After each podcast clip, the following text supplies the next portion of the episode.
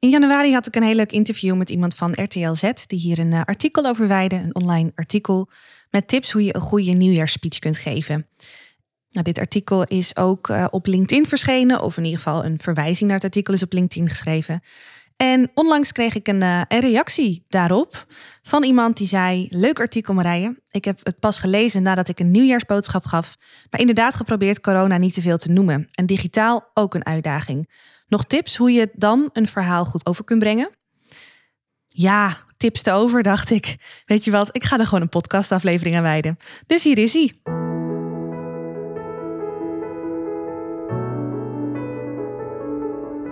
Mijn naam is Marije Wielenga. Is presenteren voor jou van essentieel belang om succesvol te zijn? Zakelijk, publiekelijk of persoonlijk? Dan is deze podcast Stralen Presenteren voor jou. Als Nederlands kampioen in speechen daag ik je uit om boven de saaie zakelijke presentatiestandaard uit te stijgen.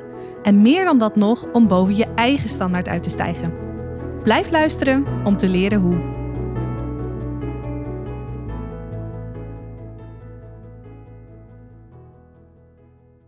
Zo, voor ik ging zitten achter deze microfoon, dacht ik: oké, welke punten wil ik in ieder geval benoemen en mag ik niet vergeten? Dat probeer ik toch altijd even te doen voordat ik begin te praten. En terwijl ik punten op ging sommen, dacht ik: ja, dit wordt wel even een uitdagende. Want online presenteren, of in ieder geval met Teams of met Zoom, of wat voor programma je daarover gebruikt, is natuurlijk iets apart. En tegelijkertijd zijn tips die je daarvoor kunt geven ook op een gegeven moment zeker van toepassing in fysieke presentaties. Dus er is een zekere mate van overlap. En daarnaast, dus een soort disclaimer, vind ik het fijn om je wel te vertellen dat ik over het algemeen niet zo hou van praten in algemeenheden. Want weet je, een presentatie geven, er zijn zoveel verschillende soorten presentaties met verschillende soorten doelen die erbij horen, met verschillende soorten mensen die dat geven, met verschillende soorten publiek aan wie de presentatie of speech gegeven wordt dat het niet zo is dat het one size fits all is. En dat maakt mijn beroep, vind ik ook heel erg leuk, omdat ik de basisvaardigheid mee kan geven aan mijn klanten. En ze ook kan leren denken hoe je aan de knoppen kunt draaien. En dat dus helemaal kan doen naar wat passend is bij hen, met hun persoonlijkheid, met hun expertise, maar ook wat passend is bij hun publiek en bij die specifieke situatie. Dus dat is een disclaimer die ik je wil geven. Ik ga je in deze podcast een aantal tips meegeven die opgaan. In ieder geval voor een uh, online presentatie. Maar sommige tips zullen ook een overlap hebben met uh, fysieke presentaties. Maar weet dat het dus geen one size fits all is. Dus ik ben ook wel benieuwd hoe dit uiteindelijk uit gaat pakken. En ook zeker heel erg benieuwd wat jij er uiteindelijk van oppikt. Waar jij in de praktijk wat mee, uh, mee kunt. Dus dat moet je me ook zeker achteraf laten weten. Nou, laat ik dan beginnen met een aantal vind ik best wel basic tips voor het geven van een online presentatie.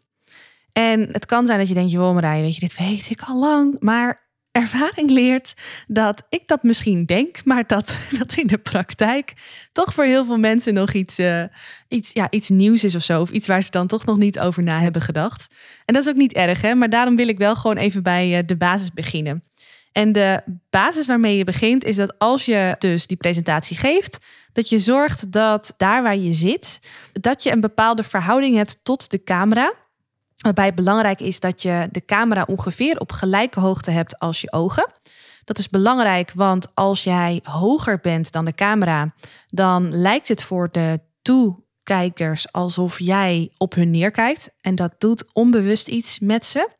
En andersom, als de camera hoger staat dan jij, dan kijkt je publiek op jou neer. En ook dat doet iets in onderdanigheid. Dus het is belangrijk die camera recht voor je te hebben. Lichtinval is daarbij belangrijk. Ik zie zo vaak mensen werken aan de keukentafel en dan met een raam achter zich. En misschien is dat wel prettig werken, maar als jij voor een Teams meeting zit, dan geeft het enorm tegenlicht.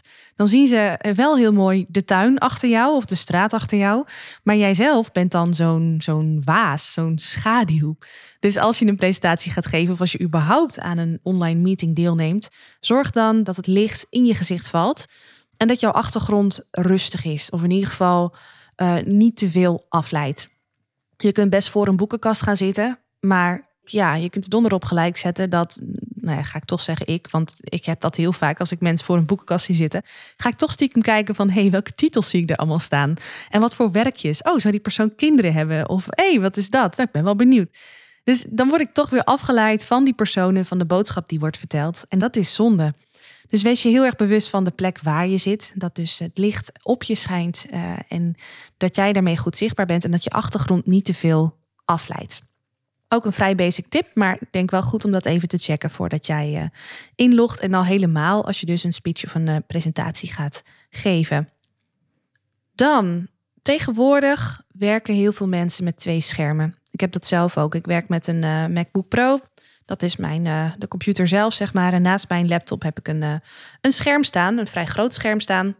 En als ik dan dingen uit moet werken, dan doe ik dat vaak op dat scherm. Nou, ik zie dat bij mijn klanten en bij mensen die ik uh, online spreek ook veel.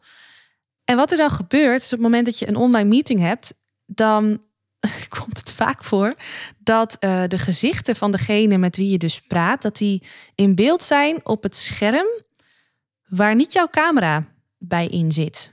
Dat dus betekent dat jouw toehoorders naar jouw zijkant kijken. Dat het voor je toehoorders net lijkt alsof jij uh, uh, ze de wang toekeert. Ja, soms is het wat extremer dan, uh, dan, dan anders. Maar je kunt je voorstellen dat dat niet echt bevorderlijk werkt voor de, ehm, het gevoel van verbinding. En zelfs als je met één scherm werkt, of je wel bewust bent van het feit dat je de mensen voor wie je spreekt, dat je die op het scherm moet hebben van waar je camera ook staat, dan nog als je die mensen aankijkt, dus op je scherm kijkt, dan lijkt het voor die mensen net alsof je uh, ze niet aankijkt, omdat je camera boven je scherm zit, in de meeste gevallen tenminste. Dus uh, allereerste tip, als je met twee schermen werkt, zorg dat je uh, tijdens zo'n online call kijkt op het scherm waar ook je camera in zit, bij zit, zodat je um, de, de mensen voor wie je spreekt en de camera zelf niet zo ver bij elkaar verwijderd zijn. En wissel ook heel bewust af dat je kijkt naar in de camera, dus naar de mensen zelf. Tenminste, zo ziet dat er voor die mensen uit. En de mensen op je scherm. Dat klinkt misschien een beetje verwarrend. Dus je kijkt afwisselend echt in de camera. En dan zie je niks dan een heel klein rondje. Misschien met een rood stipje ernaast. En naar het scherm, dus om echt de reacties af te lezen. En je zult merken als die camera maar dicht genoeg bij ja, je, je grote scherm met de toehoorders zit, dan zie jij nog steeds wel contouren van die toehoorders en zie je nog best wel veel terwijl je in de camera kijkt. Dit is een beetje gek, voelt misschien een beetje gek, maar het maakt echt zo'n verschil of dat je regelmatig mensen aankijkt. Ik doe dat zelf ook heel bewust, uh, ook gewoon in videogesprekken. Als ik naar mensen luister, dan kijk ik denk ik acht van de tien keer echt rechtstreeks in de camera. En ik zie dan genoeg van hen om hun lichaamsreactie te kunnen lezen, zeg maar. Afwisselend ook wel met naar hen kijken via het scherm.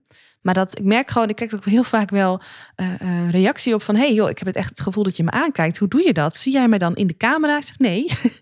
ik kijk gewoon echt naar de camera en ik luister geconcentreerd naar je en ik zie jou in een, uh, hè, vanuit een, een, een, ja, vanuit de ooghoeken zeg maar, zie ik alsnog wel wat jouw reactie is. Dus dat kijken in de camera is wel heel belangrijk. En vooral dus als je dus die speech of presentatie geeft. Want je wil die verbinding maken. Dan nog even een laatste, wat mij betreft, basic rule. Een regel die ik zelf altijd als uh, ja, normaal heb beschouwd. Maar als ik zo hoor hoe dat bij mijn klanten gaat, dan is dat echt niet overal normaal. En dat is de regel dat als jij een presentatie geeft, dat mensen dan hun camera aan hebben staan, dus ook gewoon zichtbaar zijn, en hun geluid uit. Kijk, als je met drie, vier man in een presentatie zit, is het op zich niet erg als iemand het geluid aan heeft, tenminste. Ervan uitgaande dat iedereen gewoon op een rustige plek zit en werkt. Maar zit je met 40, eh, 50 man plus in een ruimte, ja, ook al vallen ze misschien een beetje weg in de menigte, je wil wel graag gezichten zien. Het zou ook heel raar zijn als je in een of ander theater zit en dat gewoon een aantal mensen in publiek een zak over hun hoofd hebben, toch? nou ja, ik zou dat heel raar vinden. Dus ik, ik snap dat voor heel veel mensen in dat publiek het voelt als, oh ja, ongemakkelijk. Ja, weet je, dan moet die camera aanzetten, dat is confronterend of zo. Uh, maar toch zou ik wel, uh, in ieder geval als jij de speech geeft en dus het leiderschap mag nemen over die situatie, gewoon eisen dat iedereen zijn camera even aandoet. En als mensen dat niet doen met de reden van ja, nee, maar ik ben net onderweg of ik ben dit of dat aan het doen, dan vind ik dat überhaupt al raar. Want hoezo kun je twee dingen tegelijkertijd doen? En wat zegt dat dan over de mate waarin je oprecht wil luisteren naar iemand?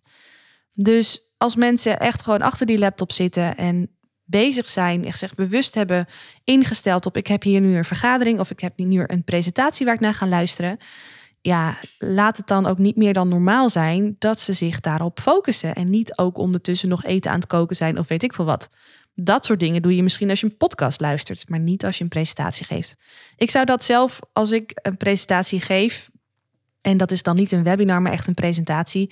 Voor bijvoorbeeld mijn klanten zou ik dat echt niet tof vinden. En zou ik ook zeggen van joh, dan is het volgens mij beter dat je ervoor kiest uh, om of hierbij te zijn of dat andere te gaan doen. Maar dat je iets een prioriteit geeft. Nou, dit zijn wat mij betreft denk ik wel de, de basic rules waar je echt heel erg bewust van mag zijn. Vooral bij die laatste mag je echt en dat geldt voor meerdere uh, dingen tijdens je presentatie, maar mag je dus echt leiderschap nemen.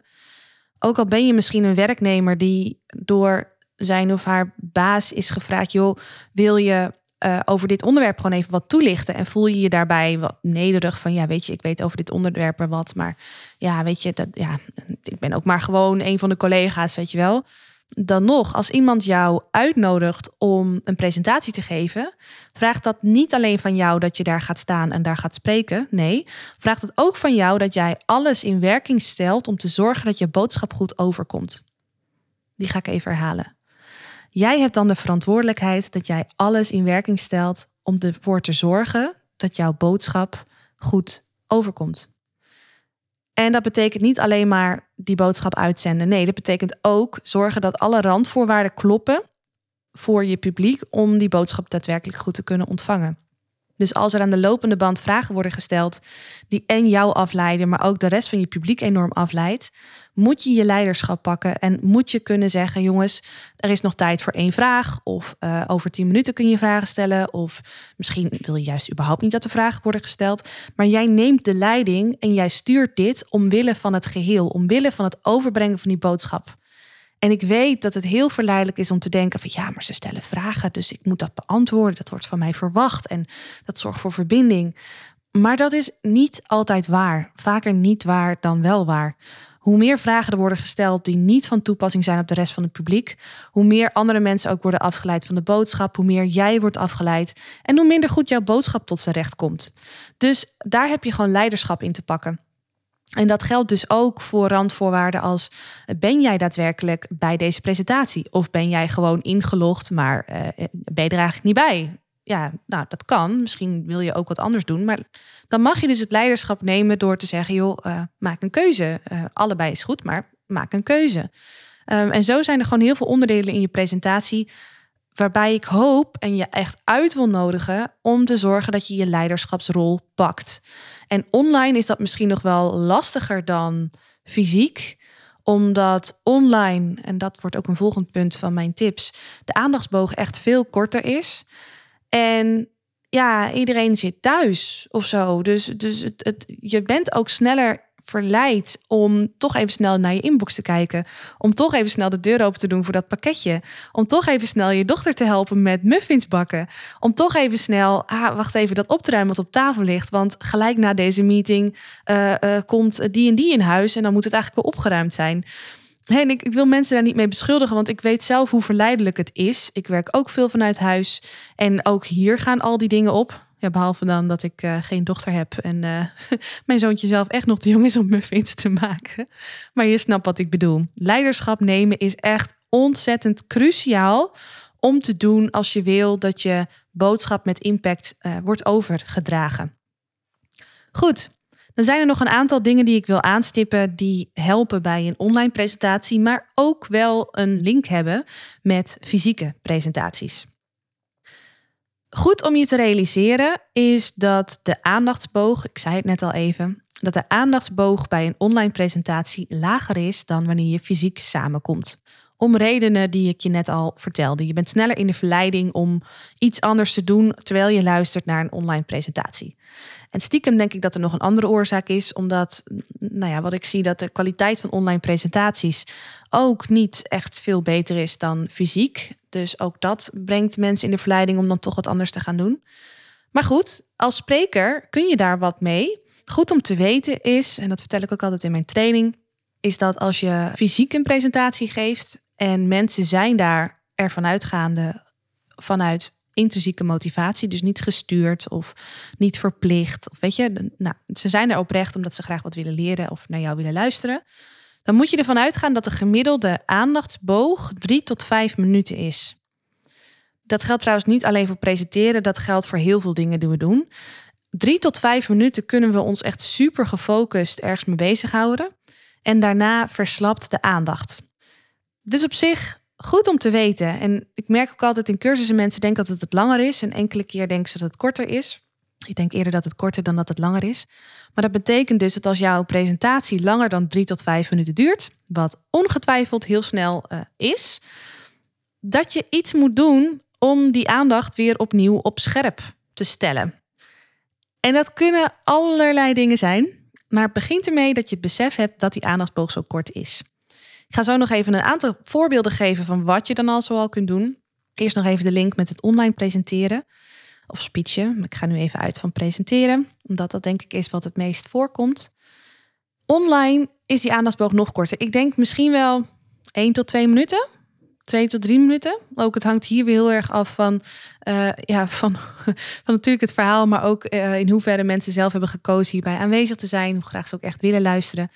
Maar hou er rekening mee dat drie minuten voor online echt wel ja, fijn is als, als je dat haalt. Zonder iets te hoeven doen om die aandacht ja, weer opnieuw te trekken.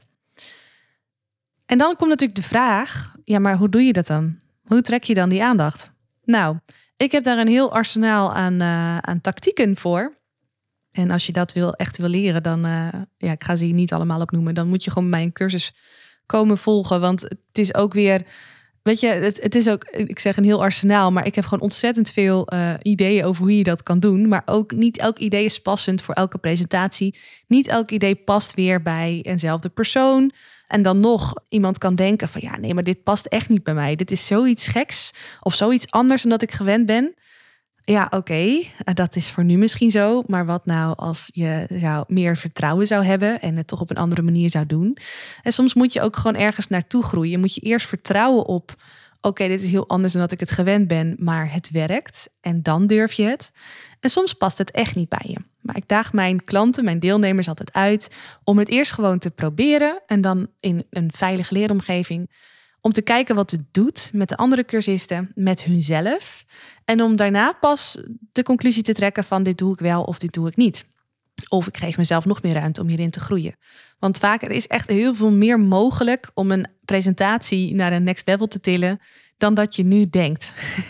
echt heel veel meer. Als je me nu zou zien, dan zou je echt een dikke grijns op mijn gezicht zien. Want ja, dit is mijn vak. Dit is waar ik erbij kom kijken.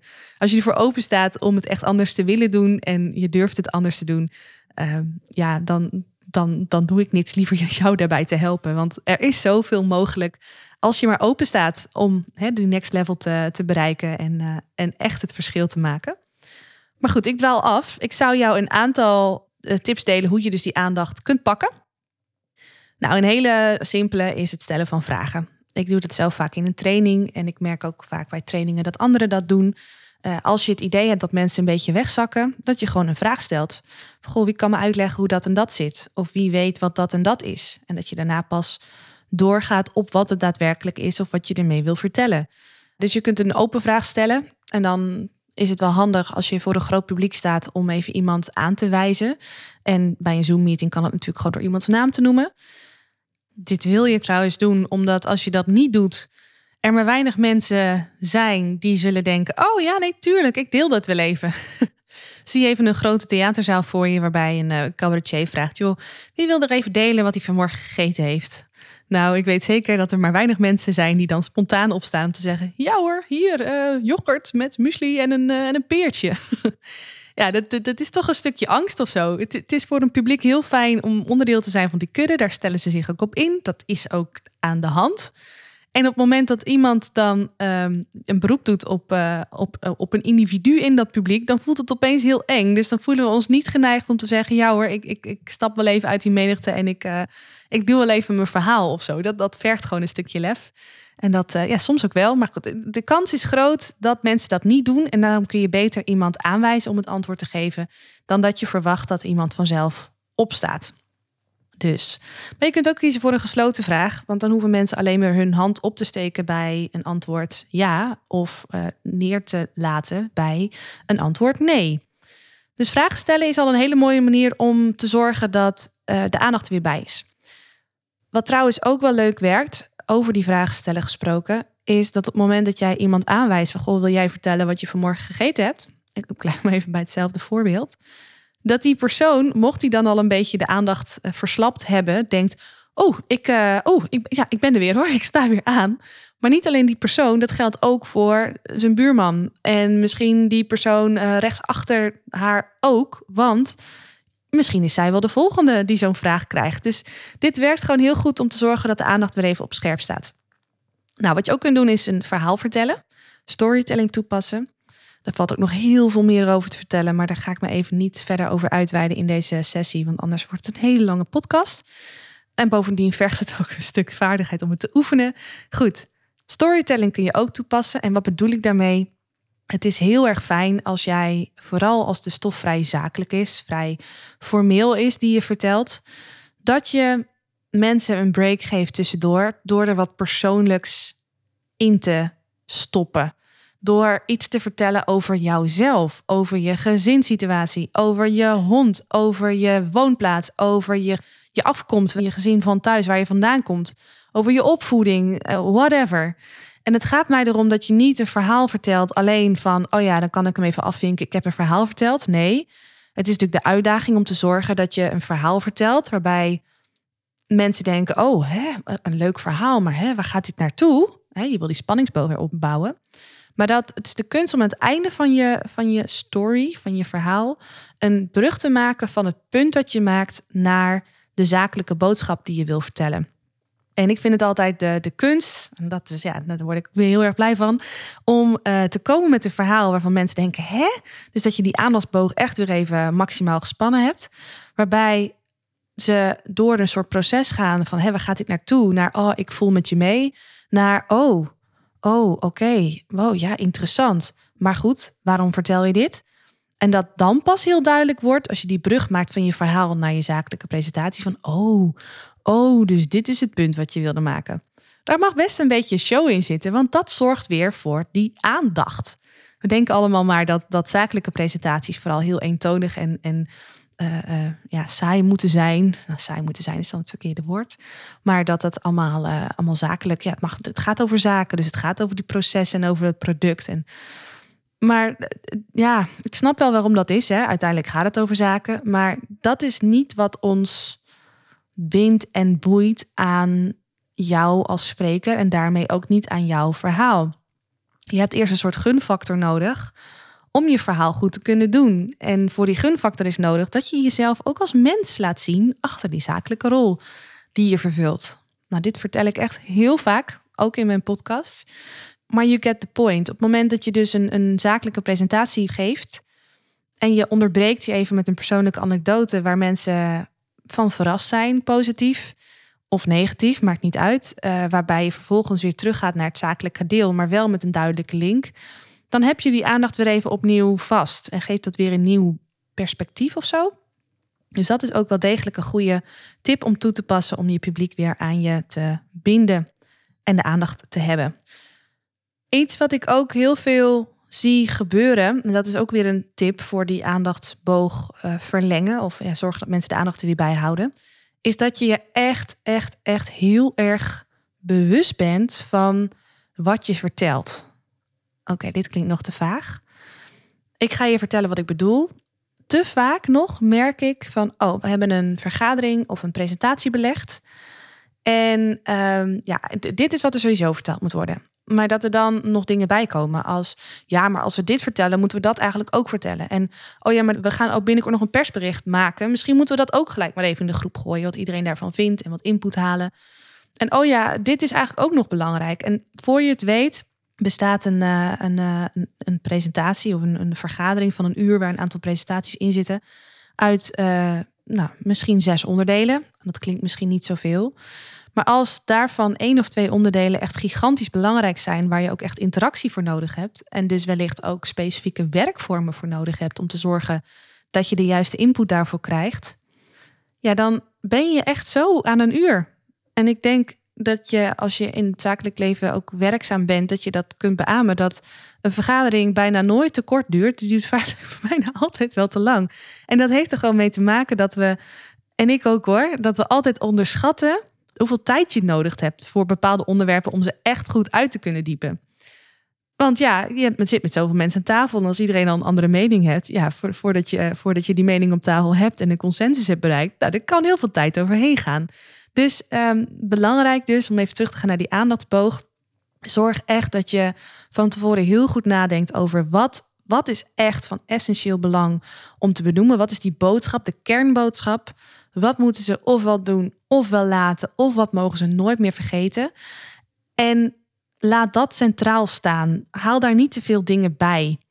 En dat kan misschien dan voelen als, ja, maar hè, dat is, oh, maar eh, straks nou, heb ik dan tekort en dan moet dat erbij en ik moet toch onderbouwen en de grafieken, cijfers. Uh, nee, doe het niet. Want wij mensen, wij kunnen maar drie tot zeven dingen onthouden op de korte termijn.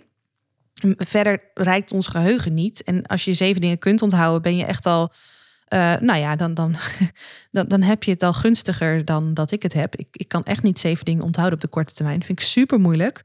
Ik zit eerder uh, bij drie, vier, denk ik. Uh, zo pincode vind ik al pittig. Maar goed, um, ik ben daarin niet alleen. Er zijn heel veel mensen die gewoon maar een paar dingen kunnen onthouden op korte termijn. En als jij dan een heel stappenplan gaat vertellen, tien stappen van, uh, weet ik het, de, de, verkoopprocedure, of um, deze jaarplanning, dit zijn de thema's die aan bod komen, um, dit zijn de, nou goed, vul het maar in. Vul het maar in wat, wat bij jou van toepassing zou kunnen zijn. Mensen gaan het toch niet onthouden. Dus doe dan ook niet je best om te doen alsof dat nu anders gaat zijn met jouw presentatie. Je maakt het jezelf daardoor heel lastig, want je moet en heel veel meer voorbereiden en verzamelen. En je doet je publiek er ook geen plezier mee. Dus ik heb veel liever dat je je focust op één heldere boodschap. Daar wat werkvormen bij bedenkt die misschien even anders zijn dan dat je gewend bent zou ik ook zo weer een hele aparte podcastaflevering over op kunnen nemen. Maar goed, door je te beperken bij één boodschap, wordt het ook veel makkelijker om de aandacht erbij te houden. Ik ken speeches en die zijn supergoed. Die mensen zijn supergoed in spreken, maar die hebben toch een 10, 12, 13 stappenplan. En dan merk ik gewoon, de eerste drie hoor ik, maar als ik weet dat er daarna nog tien komen, ja, dan ga ik al niet eens meer moeite doen om ze te onthouden. Terwijl als ik weet dat het er vijf zijn, dan is het nog wel doable. Dan doe ik dat wellicht wel. Dus knoop het in je oren. En liever dat je je boodschap gewoon heel schoon en klein, maar wel super duidelijk kunt uh, maakt van tevoren. En je daar ook echt consequent aan houdt als je die presentatie geeft. Dan dat je hem veel te groot maakt en mensen gewoon afdwalen. En uiteindelijk uh, de impact, je niet de impact kunt maken die je zou willen maken. Goed, een ding waar we het ook nog over moeten hebben zijn sheets, PowerPoint sheets. Hoe ga je daarmee om? Ik ben zelf niet echt een fan van PowerPoint, omdat ik vind dat veel te veel mensen het op een verkeerde manier gebruiken. PowerPoint is op zich geen verkeerd hulpmiddel hoor. Uh, ja, je hoort mij niet zeggen dat PowerPoint een verkeerd hulpmiddel is hoor. Dat echt niet. Alleen daar waar de meeste mensen hun presentatie starten met het maken van een PowerPoint en daar een boodschap bij maken, bij bedenken, vind ik dat je de plank mislaat en PowerPoint een veel te grote rol geeft. En dit doet wat met uh, je publiek. Dit doet wat met jou, maar dit doet ook zeker wat met je boodschap. En de impact die je dus kunt maken. Dus PowerPoint moeten we het wel even over hebben. Want daar waar je fysiek al heel snel afgeleid kan worden van een veel te grote PowerPoint slide deck met allemaal dia's met kleuren en tekst en weet ik het wat. Uh, daar ben je dat of, uh, online nog veel meer. Want online, en dat werkt zowel bij Teams zo als bij Zoom zo. De andere digitale vergaderprogramma's ken ik niet zo goed. Maar als je je scherm gaat delen, de dia gaat delen, wordt die opeens heel groot, komt hij dan in beeld. En daarmee jij heel klein. Dus is opeens je PowerPoint het punt van aandacht. En dat is echt super zonde. Dus is nog veel meer dan tijdens een fysieke bijeenkomst gaat die aandacht dan volledig naar de PowerPoint. En daarbij kun jij je publiek ook nog moeilijker zien, want die worden ook allemaal weer kleiner, omdat jij ook gewoon goed moet kijken naar wat jij op dat moment eh, laat zien.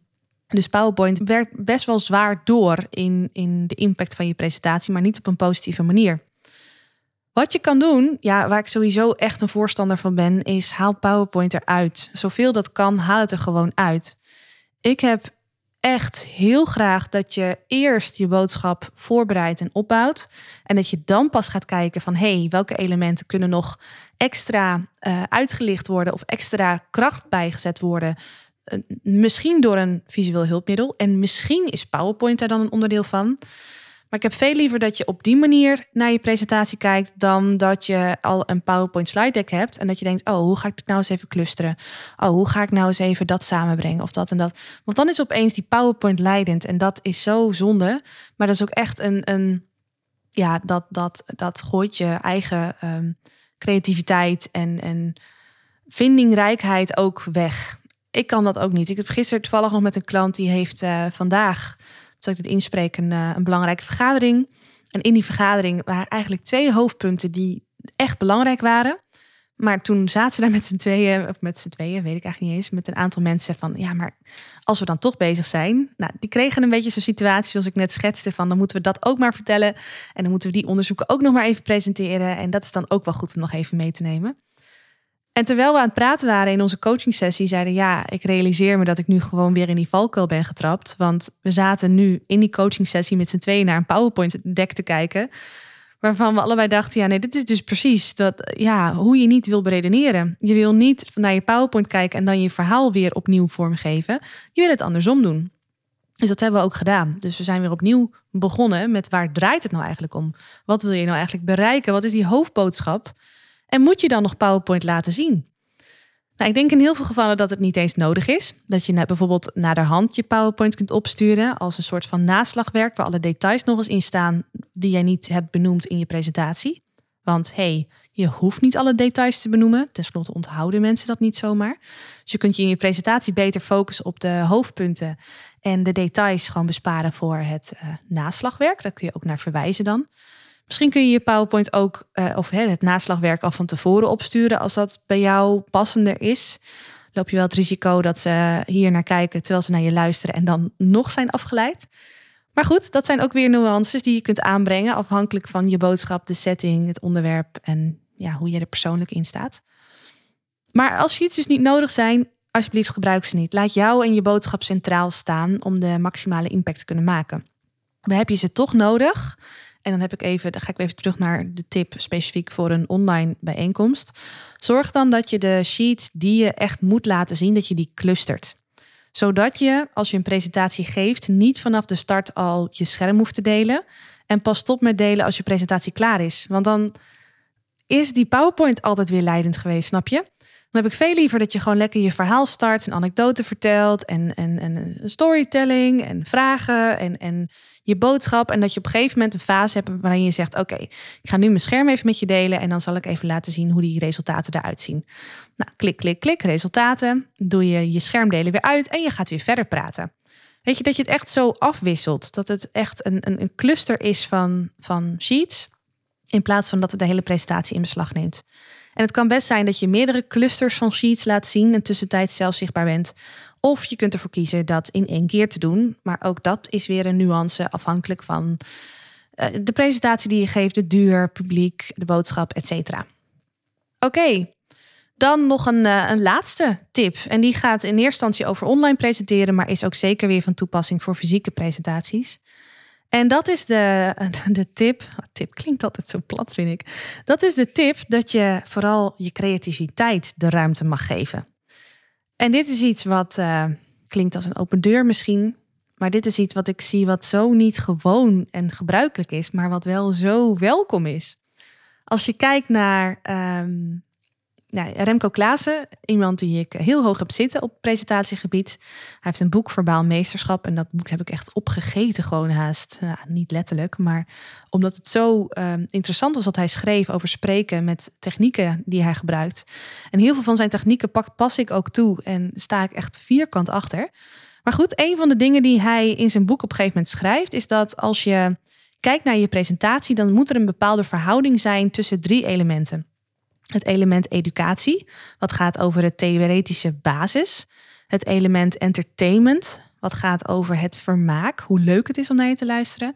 En het element empowerment. En empowerment heeft te maken met in hoeverre jij mensen daadwerkelijk aanzet om iets ofwel te doen, ofwel te laten, ofwel nooit meer te vergeten. Die doelstelling komt ook bij hem weg. Helemaal bovenaan de piramide, het is een omgekeerde piramide. Dus bovenin, uh, het bovenste gedeelte is heel dik, het onderste gedeelte is heel dun. Helemaal bovenaan die piramide, dus wat het meest belangrijk is, waar het meeste van aanwezig mag zijn in je presentatie, is het stukje entertainment. En dat klinkt misschien een beetje plat, want dan denk je van ja, moet daar nou een beetje de clown uit staan hangen de hele tijd? Is dat echt wat het meest belangrijk is? Ja, entertainment klinkt inderdaad een beetje als speels en als, als theatraal. Misschien is dat ook niet het woord waar je, waar je in een zakelijke setting direct aan denkt. Maar vermaak, uh, mensen daadwerkelijk boeien en de aandacht trekken, is wel het meest belangrijk. Want als je geen aandacht hebt, mensen kunnen stil zijn, maar dat wil niet zeggen dat ze naar je luisteren. Als je de aandacht hebt, pas dan kun je die boodschap overbrengen. Dus je moet eerst wat uit de kast trekken om te zorgen dat je die aandacht hebt. En dat is het stukje entertainment wat Remco bedoelt. Zorg dat, je, dat, dat ze gehoekt zijn, dat ze naar je luisteren. Dat is het aller, aller, allerbelangrijkste. Daarna, om dit verhaal nog even af te maken, komt uh, empowerment. Dus het aanzetten tot actie. En pas daarna komt het, het, stukje, enter, sorry, het stukje educatie. Dus de theoretische onderbouwing. Als je kijkt naar hoe de gemiddelde zakelijke presentatie is opgebouwd, dan staat die piramide andersom. Er worden vooral heel veel feiten gedeeld, heel veel droge informatie. En uh, ja, het minst belangrijke is entertainment. Want ja, ze komen toch voor het verhaal en toch niet voor mij. En ja, weet je, het is toch, dat kan toch niet? Dat doet toch niemand? Een, een, een ander hoedje op tijdens je presentatie of een, een, een verhaal van jezelf. Dat, doet toch bijna niemand? Nou, weet je, dan hou ik het gewoon in stand. Wat ik zie dat anderen allemaal doen. Ik ga gewoon lekker me beperken tot de droge informatie die, ik, uh, die van me gevraagd wordt om te vertellen. En dat is eeuwig zonde. En daar komt mijn uh, creativiteit weer bij kijken. Als in het, uh, de laatste uh, tip die ik je wil geven om online presentaties dus makkelijker, leuker, beter te maken. Is pas creativiteit toe om te zorgen dat je die aandacht gewoon goed vasthoudt. Helemaal daar waar die aandacht veel sneller verslapt bij zo'n online bijeenkomst dan bij een fysieke bijeenkomst. Um, doe dat. We hebben allemaal wel een, een creatief hoekje in ons hoofd wat we kunnen aanboren. De een vindt het wat makkelijker dan de ander. Maar hoe beter jij in staat bent om bij dat stukje creativiteit te komen en hoe meer durf jij hebt om het ook daadwerkelijk even anders te doen en dus creatief te zijn, hoe meer jij in staat bent ook om het verschil te maken en impact te maken met wat je te vertellen hebt en dus ook succesvoller te zijn. Niet alleen voor jezelf, maar ook voor je bedrijf en uiteindelijk ook met datgene wat jullie doen, wat jij doet, met die oplossing die jij biedt voor die pijn die jouw doelgroep wellicht ervaart. Dus zie dit niet als een ego-dingetje van uh, ik ga vooral creatief zijn, want dan kom ik even mooi uit de verf. Ja, dat, is leuk. Dat, dat is natuurlijk ook zo. Alleen uh, uiteindelijk doe je het hopelijk ook voor een uh, groter doel. En dat mag je ook echt voor ogen houden. Als je denkt van, oh ja, doe nou maar gewoon normaal. Dan doe ik al gek genoeg. Er gaat niet op voor presenteren. Want als iedereen dat doet, dan steekt niemand boven dat gemiddelde uit.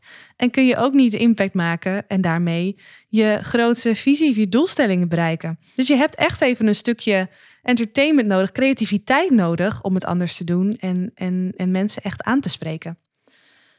Ja, en het is een open deur. Um, maar bij creativiteit kun je bijvoorbeeld afvragen, als je het hebt over online bijeenkomsten, moet het per se live? Als in, moet het per se in oké, we hebben om tien uur een afspraak in Teams en dan ga ik deze presentatie geven of deze speech houden. Je kunt er bijvoorbeeld ook voor kiezen om een vlog op te nemen. En dan in een eigen leuke omgeving, dat jouw mensen jou ook een beetje op een andere manier leren kennen. Een inkijkje krijgen in, jou, in jouw huis misschien wel. Um, ik had een klant, en dat is natuurlijk ook wel een heel leuk voorbeeld, die um, gaf wel regelmatig vlogjes, maar altijd heel zakelijk van, nou, dit is wat ik moet vertellen en uh, succes ermee. Even heel plat gezegd. Die volgde bij mij de cursus en die werd uitgedaagd om dus inderdaad meer creativiteit toe te passen, meer van zichzelf te laten zien.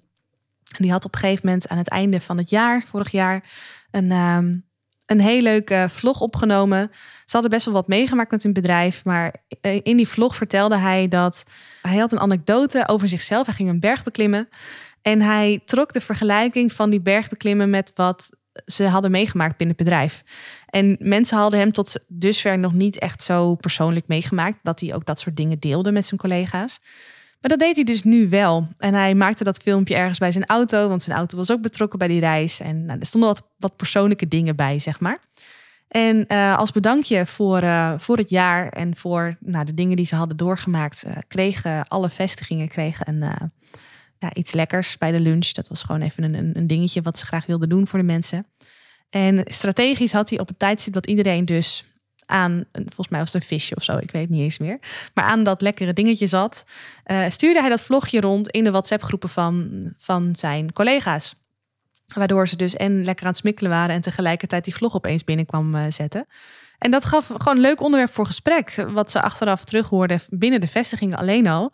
Maar nu was het zo dat iedere keer als hij dan op de vestiging kwam, en goed, hij heeft meerdere vestigingen, dus hij is niet op iedere vestiging dagelijks, waren de gesprekken ook veel persoonlijker geworden. Niet alleen maar over werk of alleen gedag zeggen, maar ook eventjes over die bergbeklimming, hoe dat geweest was, of je dat vaker deed, et cetera. En hij zei, ja, dat was zo leuk om te doen en zo leuk om dat terug te krijgen. Maar dat is ook weer een voorbeeld van creativiteit. Hij had ook gewoon kunnen zeggen: jongens, we gaan met z'n allen even inloggen en we gaan een Teams meeting doen. Heeft hij niet gedaan. Hij heeft een vlog opgenomen. En het is ook weer een voorbeeld van: je moet het maar durven om zo'n verhaal te vertellen en op die manier te verspreiden als niemand anders dat doet. Dus dat is een heel mooi voorbeeld van hoe je creativiteit toe kan passen. Je kunt ook kijken of je in je verhaal, als het verhaal toch al vrij ehm, droog is, of je de punten die je wilt maken ook in een bepaalde metafoor kunt gieten, in een soort van kapstok kunt gieten. Nou, dat is ook weer een, een ding apart. Dit is iets wat ik ook veel doe met mijn klanten omdat ja, mijn klanten zijn ook vooral werkzaam in het zakelijk leven. En er valt daar gewoon heel veel uh, ja, te vertellen over materie en producten en processen. Dus ja, je ontkomt er niet aan dat de boodschap gewoon serieus is. Maar hoe pak je die dan zo in dat die toch blijft hangen en dat die toch een leuke kwinkslag heeft of met een knipoog wordt gebracht, waardoor die ook meer impact maakt en leuker is om naar te luisteren. Dat entertainment stuk weer. Dus metaforen toepassen. En dat kun je ook weer doortrekken naar het gebruik van visuele hulpmiddelen. Als je bijvoorbeeld een hele mooie metafoor hebt uh, van uh, een auto, ja, die heeft ook twee wielen en een dak en een stuur. Ik noem maar even wat, want ja, dit is een algemene tip. Dus ik heb even niet de specifieke situatie voor uh, handen. Um, misschien moet je dan eventjes zo'n speelgoedautootje meenemen. Misschien heeft een van jouw kinderen wel een speelgoedautootje. En kun je er gelijk een leuke anekdote aan vastknopen over je kinderen. Om vervolgens het zakelijke punt te maken dat je de metafoor van de auto gaat gebruiken. Snap je? Er is zoveel mogelijk. En misschien als je denkt van joh, dit klinkt allemaal heel kinderachtig. Ja, think again. Want uh, je vindt het kinderachtig omdat niemand het doet in je omgeving. Maar er is echt wel wat nodig om het anders te doen en meer impact te maken om boven dat gemiddelde uit te stijgen. En nee, dan is het niet kinderachtig. Vinden we cabaretiers kinderachtig? Vinden we Michael Pilarczyk kinderachtig? Vinden we een Tony Robbins kinderachtig? Nou, ik niet. Dat zijn mensen die ook precies doen wat ik predik. Die zijn creatief, die zijn innemend, die durven gewoon het anders doen dan de rest. Um, die zijn interactief, uh, die gebruiken metaforen, persoonlijke anekdotes. Nou goed, ik kan hier heel lang op doorgaan. Maar je kunt dus ook uh, metaforen gebruiken om creatief te zijn. En tot slot kun je ook in thema's werken. Misschien als je die presentatie geeft, is die presentatie op zich maar een puzzeltje van een langer proces. Als je bijvoorbeeld met klanten werkt en uh, je net een kick-off hebt, dan kun je er ook voor kiezen om die metafoor een thema te laten zijn. En dan is deze presentatie slechts een onderdeel van een groter geheel. En is er iedere keer iets waardoor je weer teruglinkt naar die metafoor. Dus niet alleen voor deze presentatie, maar dat je het in een groter geheel trekt. Nou, misschien klinkt dit een beetje vaag, maar kan het even niet specifieker voor je maken zonder al te veel uit te wijden. Maar dit zijn ze, de tips die ik je wil meegeven om een online presentatie ja, makkelijker te maken. Nou, misschien is het niet per se makkelijker als alles wat ik je vertel vrij nieuw voor je is, maar wel hoe je een online presentatie effectiever kunt laten zijn, leuker kunt zijn om naar te luisteren, maar ook met meer impact uh, kunt geven. Dat je zelf met meer impact je boodschap over kunt dragen, ondanks dat je dus nu naar een cameraatje kijkt in plaats van fysiek rechtstreeks in de ogen van je medewerkers. Ik ben heel erg benieuwd welke tips voor jou nieuw waren, maar ook gewoon überhaupt wat je vindt van deze podcastaflevering. Laat het me even weten. Vind ik onwijs leuk. Dat kan via LinkedIn door even een berichtje te sturen naar mij of even een berichtje te sturen via de website. En als jij nou denkt van goh Marije, ik voel echt wat je bedoelt. Die creativiteit, ik wil het graag anders doen. Ik vind het wel eens lastig, maar ik weet ook gewoon niet hoe dat moet. En ik voel wel dat vuur in me branden om echt uh, mijn boodschap groter uit te dragen voor mezelf, voor mijn bedrijf, voor de wereld, voor mijn doelgroep. Contact me dan even. Doe dat dan even via de website door via het contactformulier een berichtje bij me achter te laten. Ik kom heel graag met jou in contact om je te vertellen hoe ik je daarbij kan helpen. Is deze podcast waardevol voor je? Abonneer je dan op mijn kanaal om geen aflevering te hoeven missen. En als je dan toch bezig bent, geef je hem ook even 5 sterren via Apple Podcasts. Zou ik echt enorm waarderen. Dankjewel. Onthoud, je drinkt niet door met woorden, maar wel met het gevoel dat je de ander geeft. Tot de volgende aflevering. Doeg!